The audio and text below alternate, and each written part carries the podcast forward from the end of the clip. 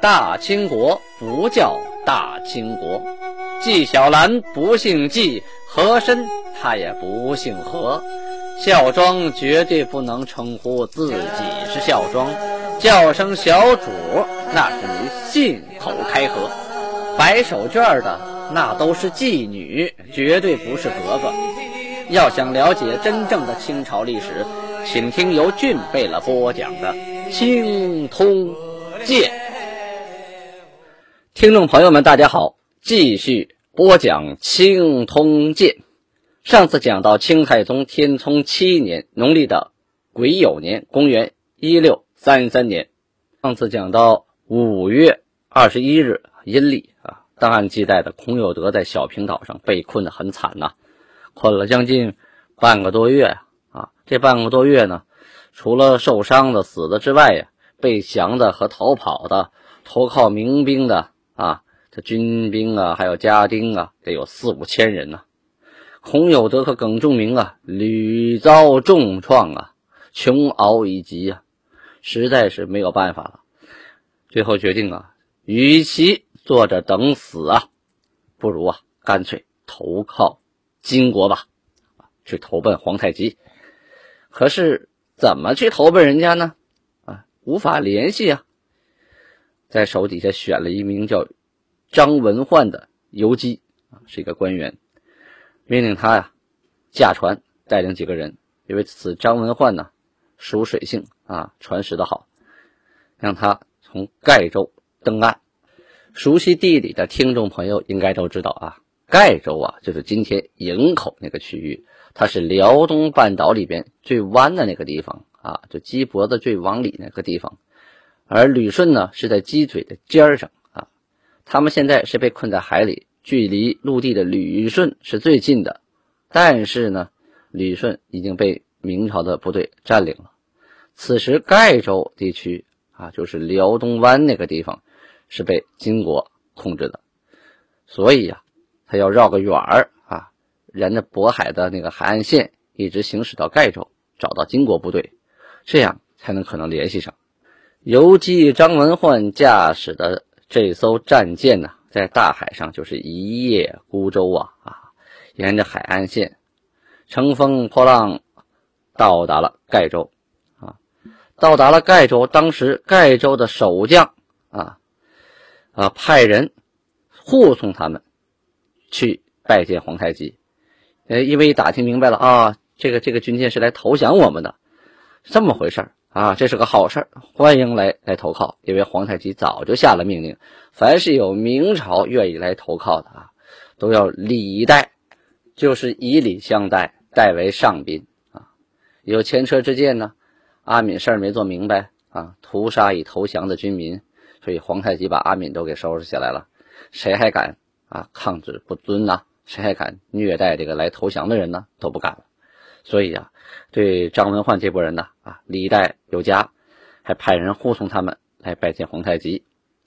这个张文焕呢，见到皇太极以后啊，跪到地上啊，磕了几个大头，然后就开始讲，当当当当当当当，把在山东半岛蓬莱，就是登莱地区这地方发生的事情讲了个遍啊，全说了一遍呢。皇太极是听越听越高兴啊！带着这么多战船，这么多部队，还有百姓来投靠我金国，好啊！我这时候正愁没有海上部队呢，啊，正愁没有战船，没有水师呢。说白了就是我现在没有海军呢，这现成的送来一波海军呢。皇太极当时是喜出望外呀，这真是缺什么来什么呀！赶紧啊，下命令。参将英额尔岱带人快马加鞭赶到朝鲜，命令朝鲜的官员啊，赶紧给岛上送粮食，别把这些人给饿死啊！就是没饿死，饿跑了也不行啊！现在那边急需粮食，同时呢，双管齐下，又下谕给文管的范文成、罗石、冈林等等啊，让他们赶紧做安置，想好安置的办法啊，因为呀。孔有德对方可不是一两个人呢，一来好几万呢，连人带牲畜带船，如何安置这些人？这是一个大的系统的工程啊，不是来个朋友来客厅吃吃会饭，旁边卧室睡一觉就解决了的，那不是这么简单啊，需要大家好好商议一下如何安置这些人。总而言之呢，是表示热烈欢迎。张文焕回到啊岛上之后，向孔有德啊就做了汇报。孔有德赶紧又派人啊又跑去了一趟，又向皇太极汇报说：“我们呢已经做好了计划了，准备啊从镇江登陆。镇江是哪儿呢？就是今天的丹东啊。丹东有一个虎山长城。”咱们在前文书多次提到过，当初毛文龙就偷袭过镇江啊，现在这座城还在。如果您去丹东旅游，除了啊去逛这个鸭绿江断桥之外，江边那些旅游区之外啊，这个沿着江一直往内啊内陆走，就能到达虎山长城。当时也是明朝万里长城的东边的起点啊，并不是说呃明朝修的这个城。到这个山海关就结束了啊！这西到嘉峪关，东边一直到虎山长城，还有一部分在现在朝鲜境内，在岛上啊。当时那岛也是江上岛，也是归我们呃中国的，后来先归朝鲜了。可是呢，如果要从镇江登陆，要经过啊明朝的封锁线，也要经过朝鲜的封锁线啊。所以皇太极命令吉尔哈朗、阿济格。杜度带着部队去迎接，不能让这些人路上还得连砍带杀的。已经决定投靠我了，就是我的人了，一个不准死啊！都要安安全全的给我接回来。这个朝鲜呢，接到了皇太极啊接济岛上有德军队的命令，不但没有派兵派粮，反而啊派了一股部队帮助明朝啊拦截。孔有德的军队给拦到了鸭绿江口啊！你进鸭绿江口啊，这边我大炮准备好了，战船也准备好了，这孔有德部队就不敢动了。如果我的战船往鸭绿江口那么一进，那东岸的朝鲜大炮一放，不把我打成碎片了吗？我不成活靶子了吗？这个这事不靠谱啊！于是停在海上啊，进退两难，又担心呢明朝部队的海军从后边偷袭。这个时候啊，女真的部队，就是吉尔哈朗、阿济格、杜度带领的大部队，到达了江的对岸，也就是在鸭绿江的西岸，严阵相对。啊，我们也排好了大炮，弓箭也准备好了，战船也准备好了，就虎视眈眈的看着民兵和朝鲜的合军。这民兵和朝鲜呢，人不多，战斗力也不强啊，欺负欺负这个孔有德这帮人还行。看见金军的部队一过来，肝颤了，啊，瞬间这火苗就灭了，一步一步向后退，也没敢干啥。这边金军呢，瞪大眼珠子看着他，看你有动静，你有动静，我这边就放炮，啊，红旗大炮准备好了。洪有德一看，哎呀，这回成了，赶紧下令进港，啊，所有的船往江里开。果然啊，朝鲜那边是一个屁也没敢放，啊，一支箭也没敢放。他确实，他怕惹这个金军部队啊。这一惹的话，对方又有理由打他了，是不是？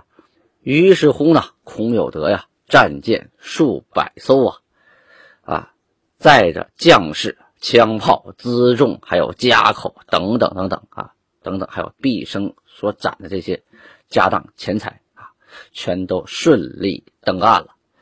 这三大贝勒呀，这阿济格、都督还有吉尔哈朗啊，设宴款待这个孔有德，先吃顿饱饭吧，是吧？在岛上饿的这脸都绿了啊！好酒好肉啊，先酒足饭饱，然后呢，准备了两千匹战马，干什么呢？让孔有德呀和下边的将官啊骑乘，就不用腿走着了。毕竟你们的马都吃光了，你们坐船来的，你们没有马呀，到了地上船就没用了。还有呢，孔有德和耿忠明的部队呀，这段时间的转战啊，手底下的士兵啊，还有将官呐，很多都带着伤。经过了清点人数啊，都捋了一遍啊，男男女女、老老少少、健康的、有伤的都算上，连将士带家眷一共是一万三千余人呐啊！其中孔有德的麾下官兵家眷有八千多名，耿仲明的啊官眷一共有五千八百余名，人都不少啊。孔有德、耿仲明吃饱了饭，准备妥当啊，把大部分人先安置好，带着一部分部队和这个手下将官啊，骑着马来拜见皇太极呀。皇太极一看到孔有德、耿仲明啊，哎，那是特别的高兴啊，亲自下去把二人啊扶起来，命令文管薛玉，因为前文书咱说了啊，他曾经。命令范文成、罗石、刚林做安置，给这些人怎么分官啊、分地呀？怎么安置啊？啊，文官就有人来宣谕说：孔有德、耿仲明可令统领旧部驻扎东京，哪儿呢？就是今天的辽阳市东北新城啊。号令鼓吹仪从，仍据其旧，唯用刑出兵二事。当来奏闻，什么意思？就是说你原来怎么管理的啊？你的仪仗，还有你的部队建制，都按你以前的来，不用动。只有两件事情啊，一个是你用刑，法律啊，用法用刑的时候；二是你出兵的时候，打仗的事儿。这两件事儿啊，就必须要向上级奏报，得到命令。按令行事，就不能自己说了算了啊！还有你所属的人民住哪儿呢？住在盖州和鞍山这两个地方啊。如果不愿意住那么远，怎么办呢？可以在东京附近，就是辽阳附近选点地方，随便选，地方有的是啊，自己安置。同时，他还告诫群臣呐，说。昔日啊，我国将士与辽民多有扰害，至今诉苦不息。今心腹之中，勿得稍有侵害，违者处死，必不姑息。这什么意思？是说以前呢，我们欺负辽辽人啊，就是努尔哈赤时期啊，有屠杀呀，有抢掠呀，哈，把人当奴隶呀，这样的事情，以前我们没少干。到今天，人家仍然在。诉苦啊！如今这么多的名人来投靠我们，大家谁要是稍微的有那么一点点欺负人的迹象，让我发现了，直接处死，绝对没有商量、没有饶恕的可能。说白了呢，皇太极一方面是在安抚新投奔来的部队，怕他们再有二心啊，再有其他的那个想法；另一方面呢，也是做样子给天下人看呢。你看，投奔我来的部队，我们什么样的待遇啊？还是你原来的官，跟你分房子分地，你就是一方诸侯啊！有这一万多人做例子，形成好的口碑，将来降兵降将不越来越多吗？所谓兵不血刃以服对方，才是兵家的最高境界呀！咱们再说说皇太极是如何啊，具体怎么接待孔有德和耿仲明的啊？皇太极听说呀。这些人要来的时候，就率领着各个贝勒出城，出城多远呢？十里远，到了浑河岸边啊从沈阳城往浑河边上走啊，相当于带着部队沿着青年大街一直走到啊浑河边上。提前呢就设好了中军大帐黄卧啊，就是韩所做的大帐。这个大帐啊，就像个大厅一样，左右呢还各设了五个轻卧，这五个轻帐啊。这是贝勒们坐的地方，坐好了，等着孔有德和耿仲明啊，等着对方从坐船呢从对岸过来。这个时候啊，大家去研究研究吧，这个见面使什么礼儿呢？啊，这皇太极呀就说了，行报见礼啊。这报见礼啊，是满族一个最高的礼节，一般呢是亲属间啊使用，比如说父亲和儿子，爷爷和孙子啊。呃，比如说叔叔和侄子是这样的关系使用的，而且是呢，呃，亲戚久别重逢啊，比如说弟弟好久没见到哥哥了，见面以后啊，弯曲一条腿，单腿呃略微弯曲，然后呢把头顶在哥哥的这个腰部，然后双手抱住哥哥的腰，这叫抱剑礼啊，这是大礼呀啊，有的是呢不用弯曲一条腿，就直接呢。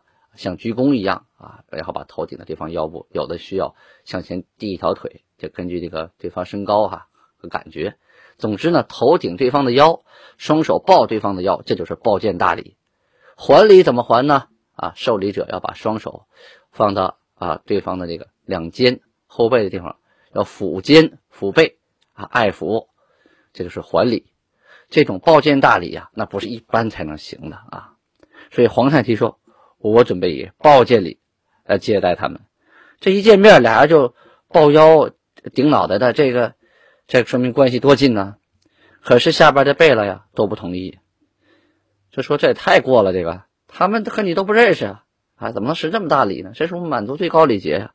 你让他们离老远磕几个头，这就够意思了，啊，还用行抱剑礼吗？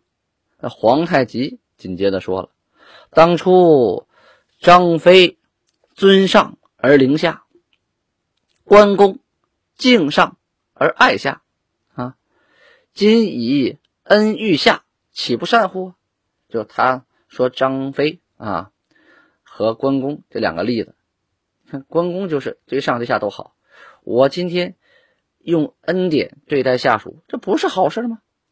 我已经想明白了，今天就行报见礼啊，行报见礼表示我对他的恩典，就这么定了，不要再研究了。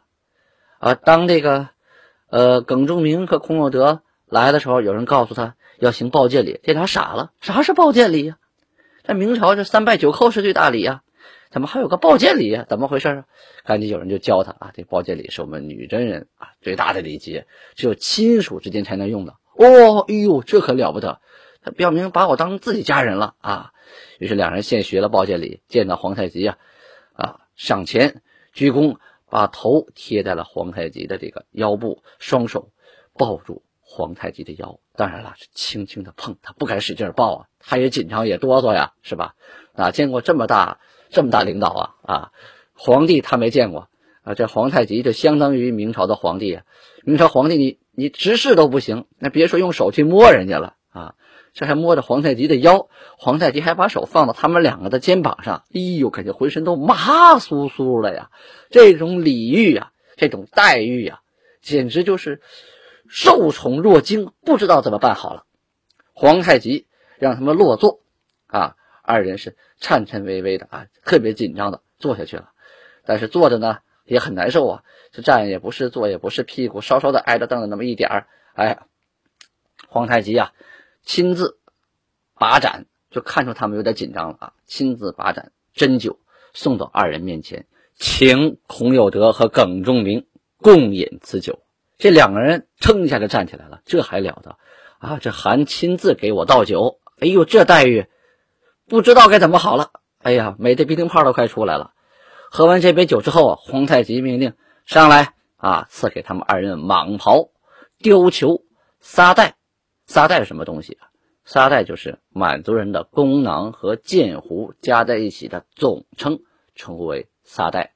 就一个能装弓的，一个能装箭的啊。还赐给他们鞍马，就是不是骡马，是带着鞍子的，雕花的马鞍，很漂亮的鞍马。又过了两天，皇太极啊又把他们召入皇宫啊，就是寒宫大衙门呐，就是沈阳现在的故宫。再来一段，那天咱们在外边请你啊，那不算啊。这回到了家了，进了城了，咱们再摆一桌。同时呢，正式的授予孔有德为都元帅，耿仲明为总兵官啊。你们俩以前在明朝所有的待遇，一年该领多少银子，多少东西，我们金国是如数照发。听众朋友们，大家想一想啊，被明朝部队打的逃到海上，困在小岛上，快饿死了啊！带着一些残兵败将，登陆之后受到皇太极如此礼遇，就是铁石心肠的人都化了呀，何况这两个走投无路之人呢？真是感激涕零啊！为皇太极那真是肝脑涂地，死而后已，赴汤蹈火，万死不辞啊！先放下孔有德和耿仲明不讲，说一说参将英格尔岱。这个英格尔岱呀，经常出使朝鲜，这回呢又奉命带着八贝勒属下人员各十人啊，就每个贝勒都派十个人干什么呢？带着人参。啊，各百斤，还有官参，官参就是国家的身啊，这个人身是他们自己各个贝勒的买卖，自己的东西。官身呢是帮国家做买卖，干什么呀？